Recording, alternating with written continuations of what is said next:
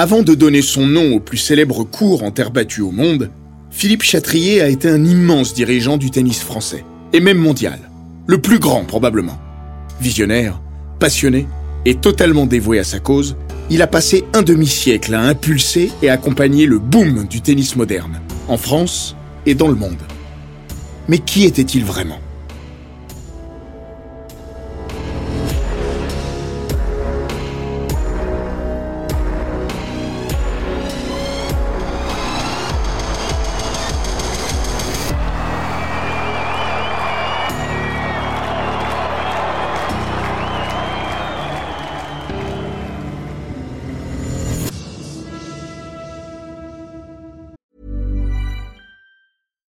It comes to your finances, you think you've done it all. You've saved, you've researched, and you've invested all that you can. Now it's time to take those investments to the next level by using the brand behind every great investor, Yahoo Finance. As America's number one finance destination, Yahoo Finance has everything you need, whether you're a seasoned trader or just dipping your toes into the market. Join the millions of investors who trust Yahoo Finance to guide them on their financial journey. For comprehensive financial news and analysis, visit yahoofinance.com the number one financial destination, yahoofinance.com. Bienvenue dans Les Grands Récits, le podcast d'Eurosport qui vous plonge dans la folle histoire du sport. Entre pages de légendes, souvenirs enfouis et histoires méconnues. Aujourd'hui, nous nous intéressons à l'homme qui a révolutionné le tennis français et même le tennis moderne, Philippe Chatrier. Après Roland Garros, il est l'homme dont on prononce le plus souvent le nom quand on parle de tennis en France, sans véritablement savoir qui il fut, ni même ce qu'il fit, pour les moins initiés. Au moins, contrairement à l'aviateur ayant donné son nom au plus célèbre stade en terre battue du monde, Philippe Chatrier, qui a lui légué son patronyme au cours central en 2001, a joué au tennis à un excellent niveau. Et même plus que ça, il aura vécu quasiment toute sa vie par et pour le tennis un sport qu'il transpirait par tous les pores de sa peau. Au point d'être surnommé un jour l'homme tennis par René Lacoste, l'un des plus grands inspirateurs de son action colossale de dirigeant. Philippe Chatrier et Roland Garros, c'est un peu plus que l'histoire d'un bijou dans son écrin. C'est celle de deux destins intimement liés. L'homme naît en 1928, le 2 février, à Créteil, l'année de la construction du stade. Il meurt en 2000, le 23 juin, à Dinard, quelques jours après la victoire de Marie Pierce, qui reste à ce jour le dernier titre français en simple dans la compétition. Chatrier est prédestiné, c'est un fait. Il est aussi bien né. Son père, parti alors qu'il n'avait que 18 ans, lui transmet son charisme tranquille et surtout sa passion du sport, du tennis en particulier. C'est en tombant un jour sur une photo de Suzanne Lenglen, en couverture du Miroir des Sports, un hebdomadaire d'illustrations sportives dont son paternel faisait la collection, que le petit Philippe contracte le virus de la balle jaune. Blanche en l'occurrence.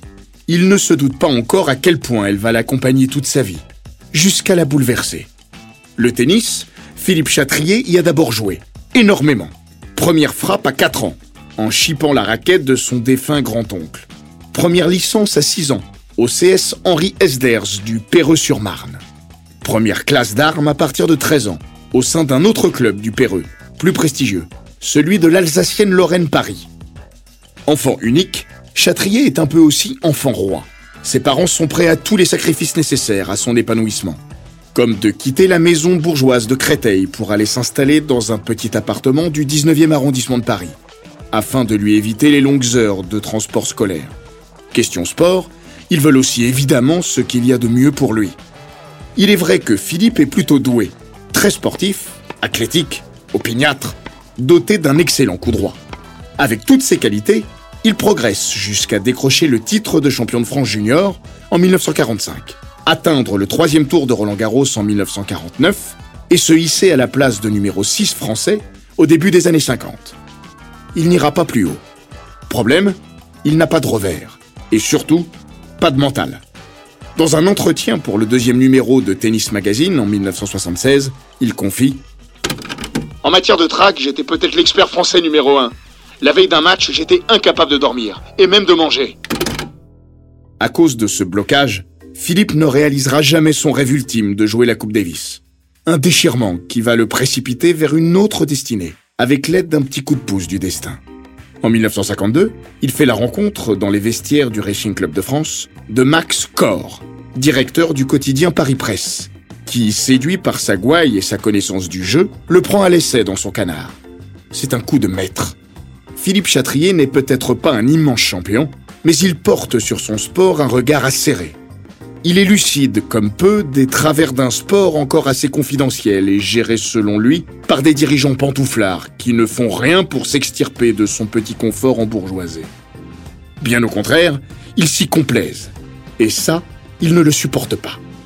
Très vite, il porte la plume dans la plaie, insuffle de la passion à ses chroniques, s'engage franchement dans ses idées et invente, quelque part, un style nouveau.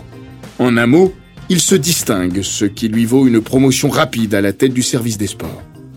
Avec sa plume et son entre-gens, le cristolien comprend qu'il tient là une arme redoutable pour faire bouger les lignes. En 1953, grâce à l'aide financière de l'ancien joueur franco-américain Benny Berthet, il crée à 25 ans Tennis de France, un mensuel qui fera longtemps référence jusqu'à sa mise en concurrence avec Tennis Magazine, à partir de 1976. Armé de son nouveau support éditorial, qui demeurera jusqu'à sa retraite sa principale source de revenus, pour tout le reste il était bénévole, Philippe Chatrier se lance dans ce qui restera l'un des grands combats de sa vie, la réunion des joueurs amateurs et professionnels, alors séparés en deux mondes distincts. Les premiers, les amateurs, se partagent les titres du Grand Chelem, pendant que les seconds, les pros, à peu près tous les meilleurs, se partagent l'argent au gré de tournées parfois pénibles, mais populaires. Le combat des partisans de l'Union sera finalement gagné grâce au tour de force de Wimbledon, qui en 1967 décrète unilatéralement l'ouverture à tous de sa prochaine édition. Mise dans les cordes par la puissance des Anglais, punchée par le lobbying des modernistes, au premier rang desquels donc Philippe Chatrier et son meilleur ami, l'ancien champion américain Jack Kramer. The final rally and Kramer, at his second attempt, becomes Wimbledon champion, beating his Davis Tom Brown in three straight sets. Bref, débordée par l'air du temps, la Fédération internationale de lawn tennis n'a d'autre choix que de voter ce que l'on appellera communément l'ère Open. C'est chose faite le 30 mars 1968 à Paris, dans un salon de l'Automobile Club. Tennis history in the making. Professional met amateur in the first ever championships open to both categories of player. Truly open tennis had come at last. Angela Mortimer and tennis fashion designer Teddy Tinling gave their endorsement to the biggest shake-up tennis has had in years. À ce moment-là, en 1968, Philippe Chatrier n'a pas encore vraiment commencé sa carrière de dirigeant. Mais il connaît sa fibre de leader. Il l'éprouve dès le lycée, à l'armée ou dans son club. Partout où il passe, c'est lui le meneur, le chef de meute, le capitaine. Parce que partout, c'est lui le plus passionné, le plus dévoué, le plus organisé. Porté par la force de ses idées, l'homme fait montre d'un pouvoir de conviction qui tranche radicalement avec la timidité peut-être même le manque de confiance qui le caractérise dans la vie de tous les jours. Et puis déjà, il voit grand. En 1964, il réalise un de ses rêves en fondant l'International Club du Lys, à Chantilly, une sorte de luxueuse mégapole du sport dont il veut faire l'antre de l'activité physique en France et du tennis en particulier.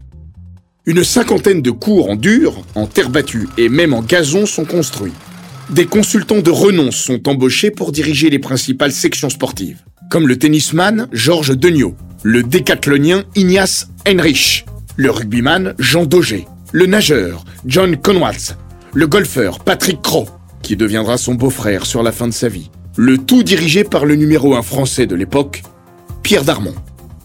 Pris par ce projet très, voire trop ambitieux, investi dans sa révolution idéologique du tennis mondial, Chatrier, finalement, est de moins en moins patron de presse, même si cela demeure officiellement son principal métier. Jeune journaliste à François, Jean Couvercel, le futur créateur de Tennis Magazine, se souvient d'un homme déjà un peu ailleurs. C'était évident qu'il n'était pas sur la même planète que les autres journalistes. D'ailleurs, on ne le voyait quasiment jamais en salle de presse. Il avait déjà une autre dimension. Grâce à son passé de joueur et son anglais impeccable, il a épousé en première noces la championne britannique Suzanne Partridge, avec laquelle il a eu ses deux enfants, Jean-Philippe et William. Philippe développe des accointances avec les hauts dirigeants, mais aussi avec les plus grands champions de son époque. De plus en plus, il est irrémédiablement attiré par l'autre côté de la barrière. Entré à Tennis de France en 1967, l'ancien journaliste Alain Deflacieux se souvient pour sa part Il sentait bien que le tennis était en train de changer et qu'il ne fallait surtout pas rater ce virage. Et même s'il était encore très présent à la rédaction, au fond il ne vivait que pour ça. Parce qu'il avait une idée très précise de là où le tennis devait aller. En ce sens, c'était un visionnaire. Visionnaire. Voilà le mot qui revient le plus quand il s'agit d'évoquer Philippe Chatrier. Finalement, deux et même trois événements vont définitivement le précipiter vers sa carrière de dirigeant. En plus de son divorce, qui lui laisse probablement plus de latitude pour se dévouer corps et âme à la chose publique, Chatrier se voit contraint de se désinvestir de l'International Club du Lys, qui décline peu à peu. À la même période se profile fin 1968 l'élection à la présidence de la Fédération française. Le détenteur du poste, Roger Sirotto, un traditionnaliste patenté qui s'est retrouvé presque malgré lui à diriger le premier Roland Garros Open de l'histoire, n'est plus vraiment dans la mouvance. Pour Chatrier, c'est un boulevard. Enfin, un boulevard Pas tout à fait. Le patron de Tennis de France s'est mis à dos beaucoup de journalistes, coupables sans doute de n'avoir pas suffisamment sympathisé avec eux. Une leçon qu'il saura retenir. Mais aussi les nombreux dirigeants du Sérail qui restent fermement hostiles à l'Open. Alors, plutôt que de se présenter en son nom, Chatrier envoie au charbon un de ses grands amis, le vainqueur de Roland Garros 1946, Marcel Bernard. Les idées sont les mêmes, mais le nom passe mieux. Marcel Bernard est élu en décembre 1968. Philippe Chatrier n'est que vice-président, mais officieusement, c'est lui qui est aux manettes. Il le sera officiellement à partir du 16 décembre 1972, date de son élection à la présidence de la fédération une fonction qu'il investira début 1973. Le début d'un règne de 20 ans, le plus long et de loin, à la tête de la maison mère du tennis français.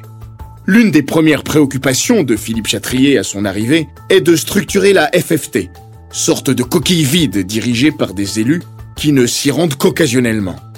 Lui souhaite la présence de salariés permanents pour mettre en pratique la politique impulsée en haut lieu. Et comme il faut bien financer tout ça, il imagine faire de Roland Garros le poumon du tennis français. Ça paraît évident aujourd'hui. À l'époque, ça ne l'est pas. Roland Garros, qui s'étend sur à peine 3 hectares, contre plus de 12 aujourd'hui, n'a rien du fier vaisseau amiral que l'on connaît. D'autant que le tournoi, il faut bien le dire, périclite un peu, même s'il bénéficie d'un coup de boost salutaire. Peut-être même vital, lors d'une édition 1968, rendue doublement historique par l'Open, mais aussi par les grèves du mois de mai, qui poussent les Parisiens en vacances forcées à se précipiter porte d'Auteuil dans des proportions jamais vues. Chatrier, lui, bénéficie de deux phénomènes absolument capitaux pour asseoir son ambition de faire du tennis un sport majeur. L'éclosion de Björn Borg, première icône mondiale de ce sport, et l'arrivée de la télévision. Là encore, les deux événements sont concomitants. Borg joue son premier Roland Garros en 1973. Cette même année, le tournoi, en plus de son premier partenariat avec son emblématique sponsor, BNP Paribas, signe un contrat de diffusion avec l'ORTF. Les internationaux de France bénéficient enfin d'une couverture digne de ce nom. En 1978, ils sont retransmis pour la première fois en intégralité. 40 Balle de titre.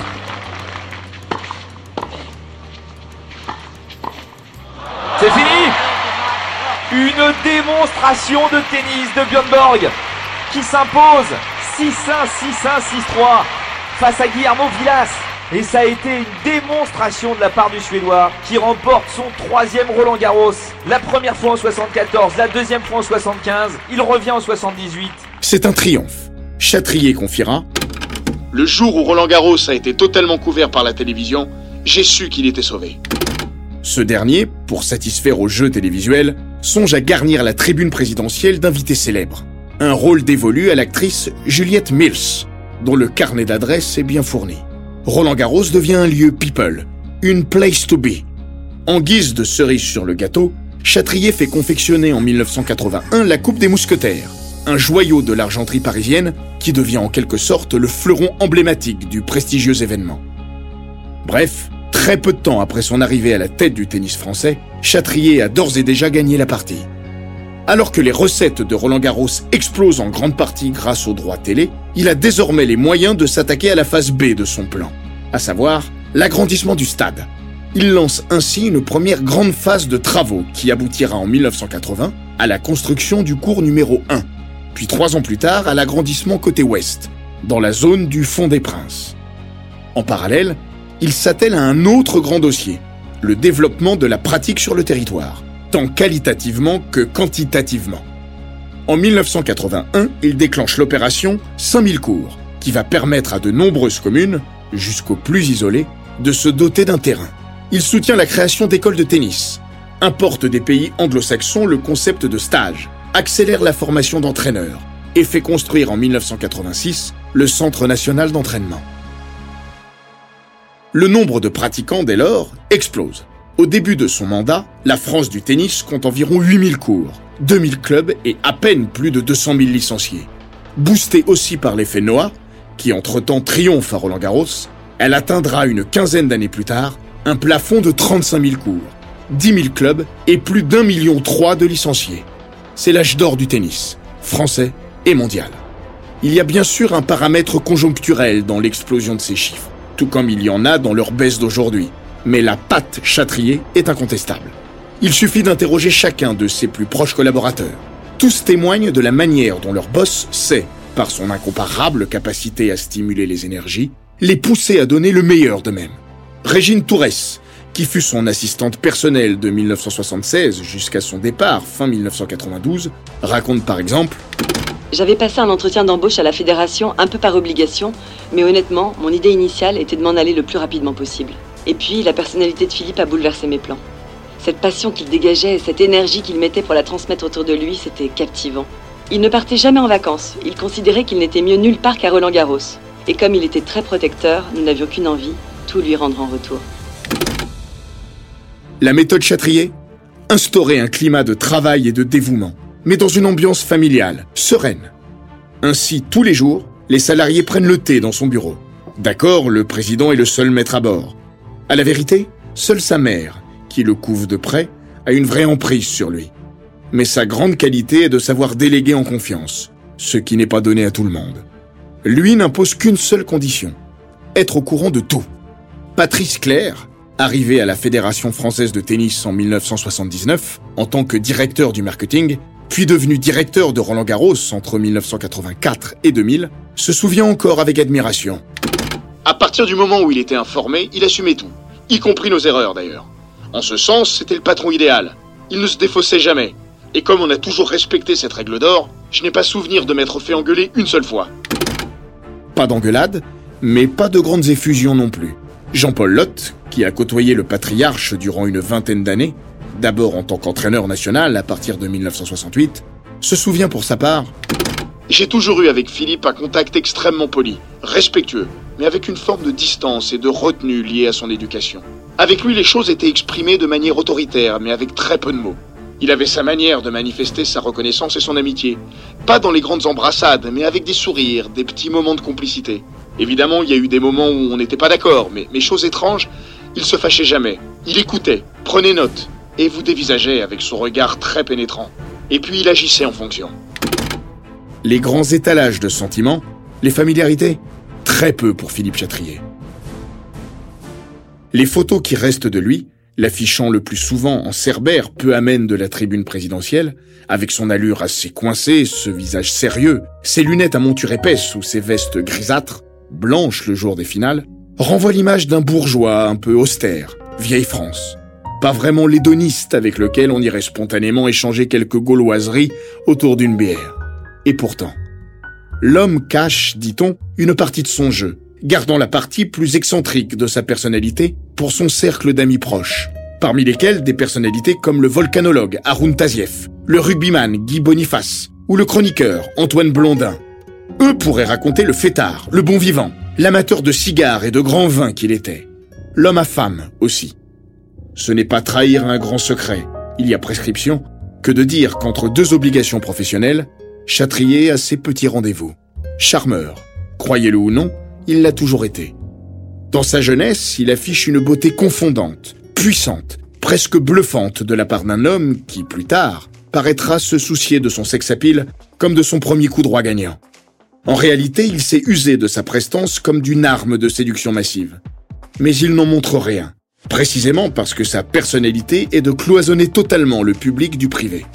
Au quotidien, cela donne une personnalité parfois insaisissable, des moments d'absence, un regard dans le vide. C'est juste qu'il éprouve alors le besoin de se ressourcer dans son monde, et qu'il estime que ce monde-là ne regarde que lui. Seul lui importe, jusqu'à l'obsession, la trace que laissera son action publique. Aussi, pour reprendre l'expression de Patrice Clair, il se construit peu à peu une carapace de respectabilité, qui prend de l'épaisseur proportionnellement à ses responsabilités. Il tient à garder le contrôle et c'est aussi pour cela qu'il se soucie autant de sa santé, s'astreignant à des régimes draconiens ou multipliant les longues heures de marche partout dans le monde. Le monde. D'après ses calculs, Philippe Chatrier en a fait 35 fois le tour, pris par ses obligations qui ont rapidement dépassé les frontières de la France. En 1977, il est élu président de la Fédération internationale, et là encore, il est tellement incontestable qu'il reste 15 ans à un poste historiquement occupé pendant un an ou deux maximum. Par ailleurs, président du conseil professionnel en 1979, c'est à cette période qu'il obtient l'une de ses victoires majeures, bien que pas forcément la plus connue. La réintroduction du tennis au programme olympique, voté en 1981 lors du congrès du CIO, dont il devient membre en 1990. À défaut du poste de ministre des Sports que son ami, l'ancien Premier ministre gaulliste Jacques Chaban-Delmas, par ailleurs excellent tennisman, lui aurait certainement proposé s'il avait remporté la présidentielle de 1974, il est alors le successeur désigné de Juan Antonio Samaranch. Pendant cette quinzaine d'années, entre la fin des années 70 et le début des années 90, Philippe Chatrier est au sommet de son omnipotence. Cette fois, il n'a pas omis de soigner sa popularité, en bichonnant l'accueil des journalistes, des partenaires, des personnalités et des hauts dirigeants. C'est pour eux qu'il crée les loges, le village de Roland-Garros, ainsi que le centre de presse. Pour eux qu'il se fend de dîners guindés ou de nombreuses discussions informelles, parfois même organisées chez lui, place Tristan Bernard dans le 17e arrondissement de Paris. Alain de Flacieux s'en amuse encore. Philippe Chatrier et le monde du tennis, c'était un peu le roi et sa cour. Entre nous, d'ailleurs, on l'appelait Louis XVI. Le roi, c'est un fait, vit confortablement. Il a sa déesse noire avec chauffeur, plus une petite Austin offerte un jour par les joueurs de l'équipe de France de Coupe Davis, dont il est également le capitaine entre 1969 et 1972. Il a aussi sa gouvernante domestique, ses costards italiens et son rond de serviette dans les plus belles tables de Paris. Tennis de France, dans les années 70, marche du feu de Dieu, tirant jusqu'à 100 000 exemplaires et générant plus de 1000 pages de publicité à l'année. Le journal assure à son fondateur un revenu confortable jusqu'à sa revente au groupe Amaury L'équipe pour 10 millions de francs en 1987. Il cessera d'ailleurs d'être édité en 1993. Pour autant, personne n'a jamais décrit Philippe Chatrier comme un dirigeant avide d'argent et de pouvoir. Sa belle-fille, Marie-France Chatrier, auteur d'un livre intitulé Philippe Chatrier, le cours d'une vie, coécrit avec Frédéric Housset, nous apprend au contraire Il se fichait éperdument de l'argent louait son appartement et refusait systématiquement les cadeaux qu'on lui offrait.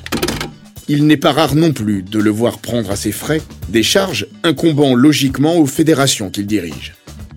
C'est que Chatrier ne veut surtout pas ou ne veut surtout plus qu'on l'accuse de mélanger les genres.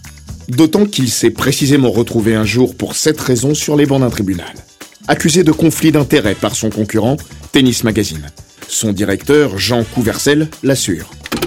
Malgré nos différends, je n'ai jamais perdu l'immense respect pour l'homme et le dirigeant qu'il était.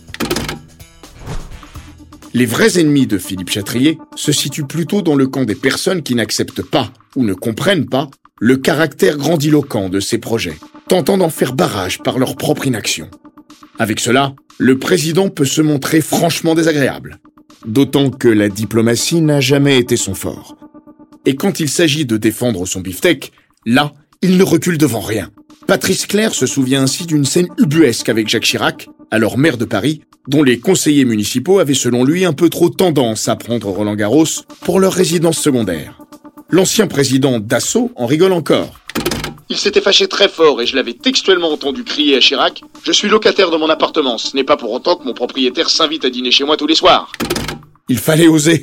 Mais au bout du compte, les faits sont là. Jamais le tennis ne s'est développé autant que sous l'ère Chatrier en France et dans le monde. Bien sûr, encore une fois, il y a l'aspect conjoncturel. Mais sans doute fallait-il la bonne personne, au bon moment, pour driver la mutation d'un sport passé en quelques années d'assez élitiste et confidentiel à planétaire et surmédiatisé. Une question que se pose souvent Patrice Claire. Je me suis toujours demandé ce que serait devenu le tennis si Philippe Chatrier n'avait pas existé. Peut-être serait-il tombé dans les mains des promoteurs, très puissants au début de l'ère Open, en particulier Lamar Hunt et son circuit World Championship Tennis, WCT. L'une des principales actions de Chatrier pour réduire l'influence de ses promoteurs sera, outre de soutenir la création de l'ATP en 1972, de rendre aux quatre grands chelems le prestige qu'ils n'avaient pas ou qu'ils n'avaient plus forcément, à l'exception de Wimbledon, toujours un peu au-dessus du lot. Pour ce faire, il n'hésite pas à prendre un risque énorme en suspendant de Roland Garros tous les joueurs qui participent aux intervilles américains, barrant ainsi la porte à des gros poissons comme Jimmy Connors, Chris Evert ou Björn Borg. Il risque gros, et il le sait. Mais il a une foi inébranlable en l'intérêt suprême du jeu. Et là encore, les faits, têtus, lui donnent raison. De toute façon, tout ce que Philippe Chatrier fait pour Roland Garros n'est pas fait pour écraser les autres majeurs, mais au contraire, pour qu'il puisse bénéficier de son aspiration. Au début des années 80, il propose ainsi une prime d'un million de dollars à tout joueur ou toute joueuse qui remporterait les quatre grands chelems à la suite. Objectif de cette prime, rapidement raflé par Martina Navratilova, inciter les meilleurs à revenir jouer l'Open d'Australie, alors moribond. C'est une réussite. Très vite, le tournoi australien redevient florissant, au point de voir plus grand et d'emménager en 1988 dans l'enceinte qui est la sienne aujourd'hui, à Melbourne. Au crédit de Châtrier, il faut mettre aussi l'internationalisation galopante du circuit, longtemps annexé par des joueurs issus de grandes nations du tennis. Telle était précisément l'idée qu'il avait en tête en faisant voter le retour du tennis aux Jeux olympiques. Beaucoup plus que de faire du tennis un sport olympique majeur. Une action soutenue ensuite avec la création en 1986 d'un fonds de développement destiné aux pays les moins aisés. Fonds qui permettra de faire émerger de très nombreux joueurs. Et pas des moindres. Kuerten, Del Potro, Alep, Azarenka. Le jeu en sera là encore le grand gagnant, tout comme le marché du tennis. Évidemment, l'œuvre de Chatrier ne s'est pas faite sans rature. Avec ses multiples casquettes, l'homme tennis se retrouve parfois entre le marteau et l'enclume. Comme par exemple en 1983, lorsque, en tant que président du conseil professionnel, il se voit contraint d'infliger à Yannick Noah une suspension de six semaines parce que le champion français, quelques semaines avant son titre à Roland Garros, déserte une rencontre sans grand intérêt de Coupe du Monde par équipe, à Düsseldorf. Noah, privé de Wimbledon ainsi que d'une rencontre estivale de Coupe Davis, gardera longtemps une rancune tenace à l'égard de son président. Il sera pourtant bien là, dix ans plus tard, pour offrir à ce dernier un concert surprise à l'occasion de sa soirée de départ. Une fiesta inoubliable organisée à la Maison des Polytechniciens, à Paris. Chatrier vénère les joueurs, et particulièrement Yannick Noah, qui l'accueille dans son bureau lorsque le gamin débarque de Yaoundé en 1971, découvert par son ami Arthur H. Il l'intègre ensuite aux structures fédérales, au Nice LTC et le couve toujours de près. D'ailleurs, l'empire bâti par l'un et le sacre décroché par l'autre paraissent assez indissociables. Mais Chatrier classe le jeu et les grandes épreuves encore au-dessus des joueurs. En 1988, il quitte la tribune présidentielle en plein match de Coupe Davis, à Bâle, parce que le même Noah s'offre quelques clowneries lors d'un match sans enjeu contre le Suisse Claudio Mezzadri. Un blasphème selon lui. On ne badine pas avec la Coupe Davis, l'épreuve la plus sacrée à ses yeux. Pourtant, curieusement, c'est la même personne qui, en 1973, fomente un projet de réforme de Coupe Davis, tout à fait similaire à celui adopté 45 ans plus tard par le groupe Cosmos. À l'époque, la vieille dame est déjà sur le déclin. Chatrier le sent et imagine cette mouture, sans toutefois réellement la défendre auprès de la Fédération internationale, qui finalement opte pour une réforme plus light, avant de créer sous son règne en 1981 le groupe mondial. Mais si son premier projet révolutionnaire était allé au bout, Philippe Chatrier aurait-il, lui aussi, été cloué au pilori sur l'autel de la tradition bafouée? Comme quoi la carrière d'un grand dirigeant, comme celle d'un grand champion, tient aussi à une part de réussite, ou au sens du timing, c'est selon. Cette carrière, on l'a dit, était vouée à se finir dans des sphères bien plus élevées encore. C'était sans compter sur le funeste destin, qui finira par s'en mêler. En 1986, alors qu'il est en visite fédérale au Kenya, Philippe Chatrier s'en mêle les pinceaux lors de son discours de remerciement. Pendant quelques secondes, c'est le trou noir. Il ne se souvient plus du nom des personnes qu'il est censé remercier. Étrange pour un homme hypermnésique depuis son plus jeune âge. Réputé pour sa capacité à débiter des discours fleuves et passionnants sans le moindre support écrit. Philippe Chatrier met ça sur le compte du surmenage. Il est loin d'avoir conscience de la terrible maladie dégénérative qui vient en réalité de manifester ses premiers symptômes. Marie-France Chatrier, qui est par ailleurs la maman du champion de e-sport Norman Chatrier, et qui garde une fonction active au sein de la fondation Philippe Chatrier, révèle Toute sa vie, il avait eu une sainte trouille. Mourir d'une crise cardiaque à 54 ans, comme son père, comme son grand-père, et comme plus tard son fils aîné, mon mari Jean-Philippe. Finalement, Philippe Chatrier meurt d'un cancer en 2000. Mais il reste bien sûr irrémédiablement associé à la maladie d'Alzheimer, qui lui aura rongé le cerveau pendant les dix dernières années de sa vie, jusqu'à le plonger dans un état quasi légumineux. Longtemps, il donne l'impression de ne pas être pleinement conscient de sa maladie, voire d'être dans une forme de déni auprès de ses proches. Pourtant, à compter du début des années 90, il devient évident qu'il n'est plus en état d'assurer ses fonctions. Sa garde rapprochée le couvre lors des réunions de travail ou des conférences de presse, en menant les débats à sa place. Mais dans le microcosme, plus personne n'est dupe. Tout le monde sait.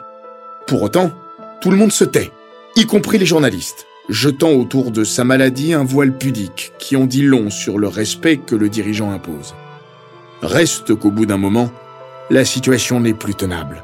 Philippe Chatrier quitte la présidence de la Fédération internationale fin 1991 puis de la Fédération française, fin 1992. Dans la tristesse, bien sûr, mais au fond, sans regret.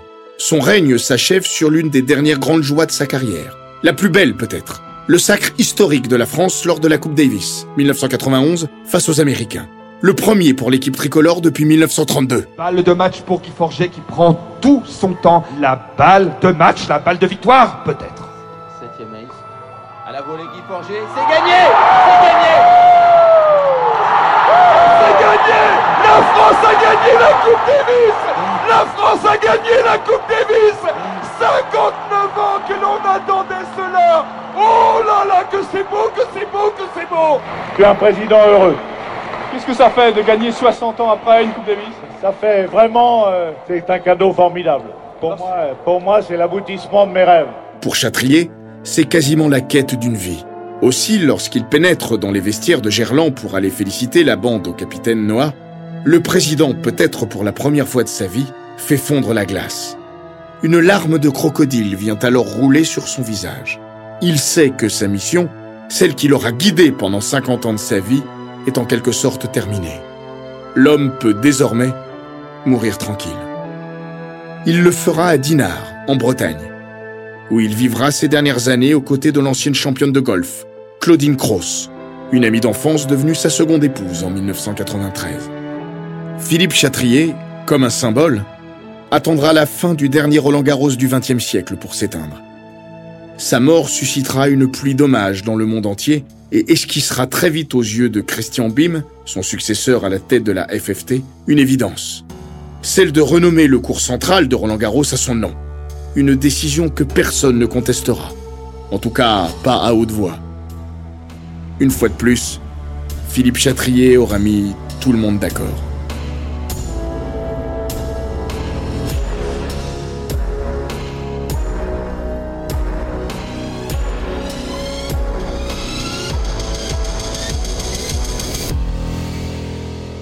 Cet épisode des grands récits d'Eurosport a été écrit par Rémi Bourrière. Il est raconté par Florian Bayou, monté par Adrien Hurtebise et produit par Bababam. N'hésitez pas à vous abonner, commenter, partager et noter ce podcast sur Apple Podcast, Google Podcast, Castbox, Spotify, Deezer et toutes les plateformes audio.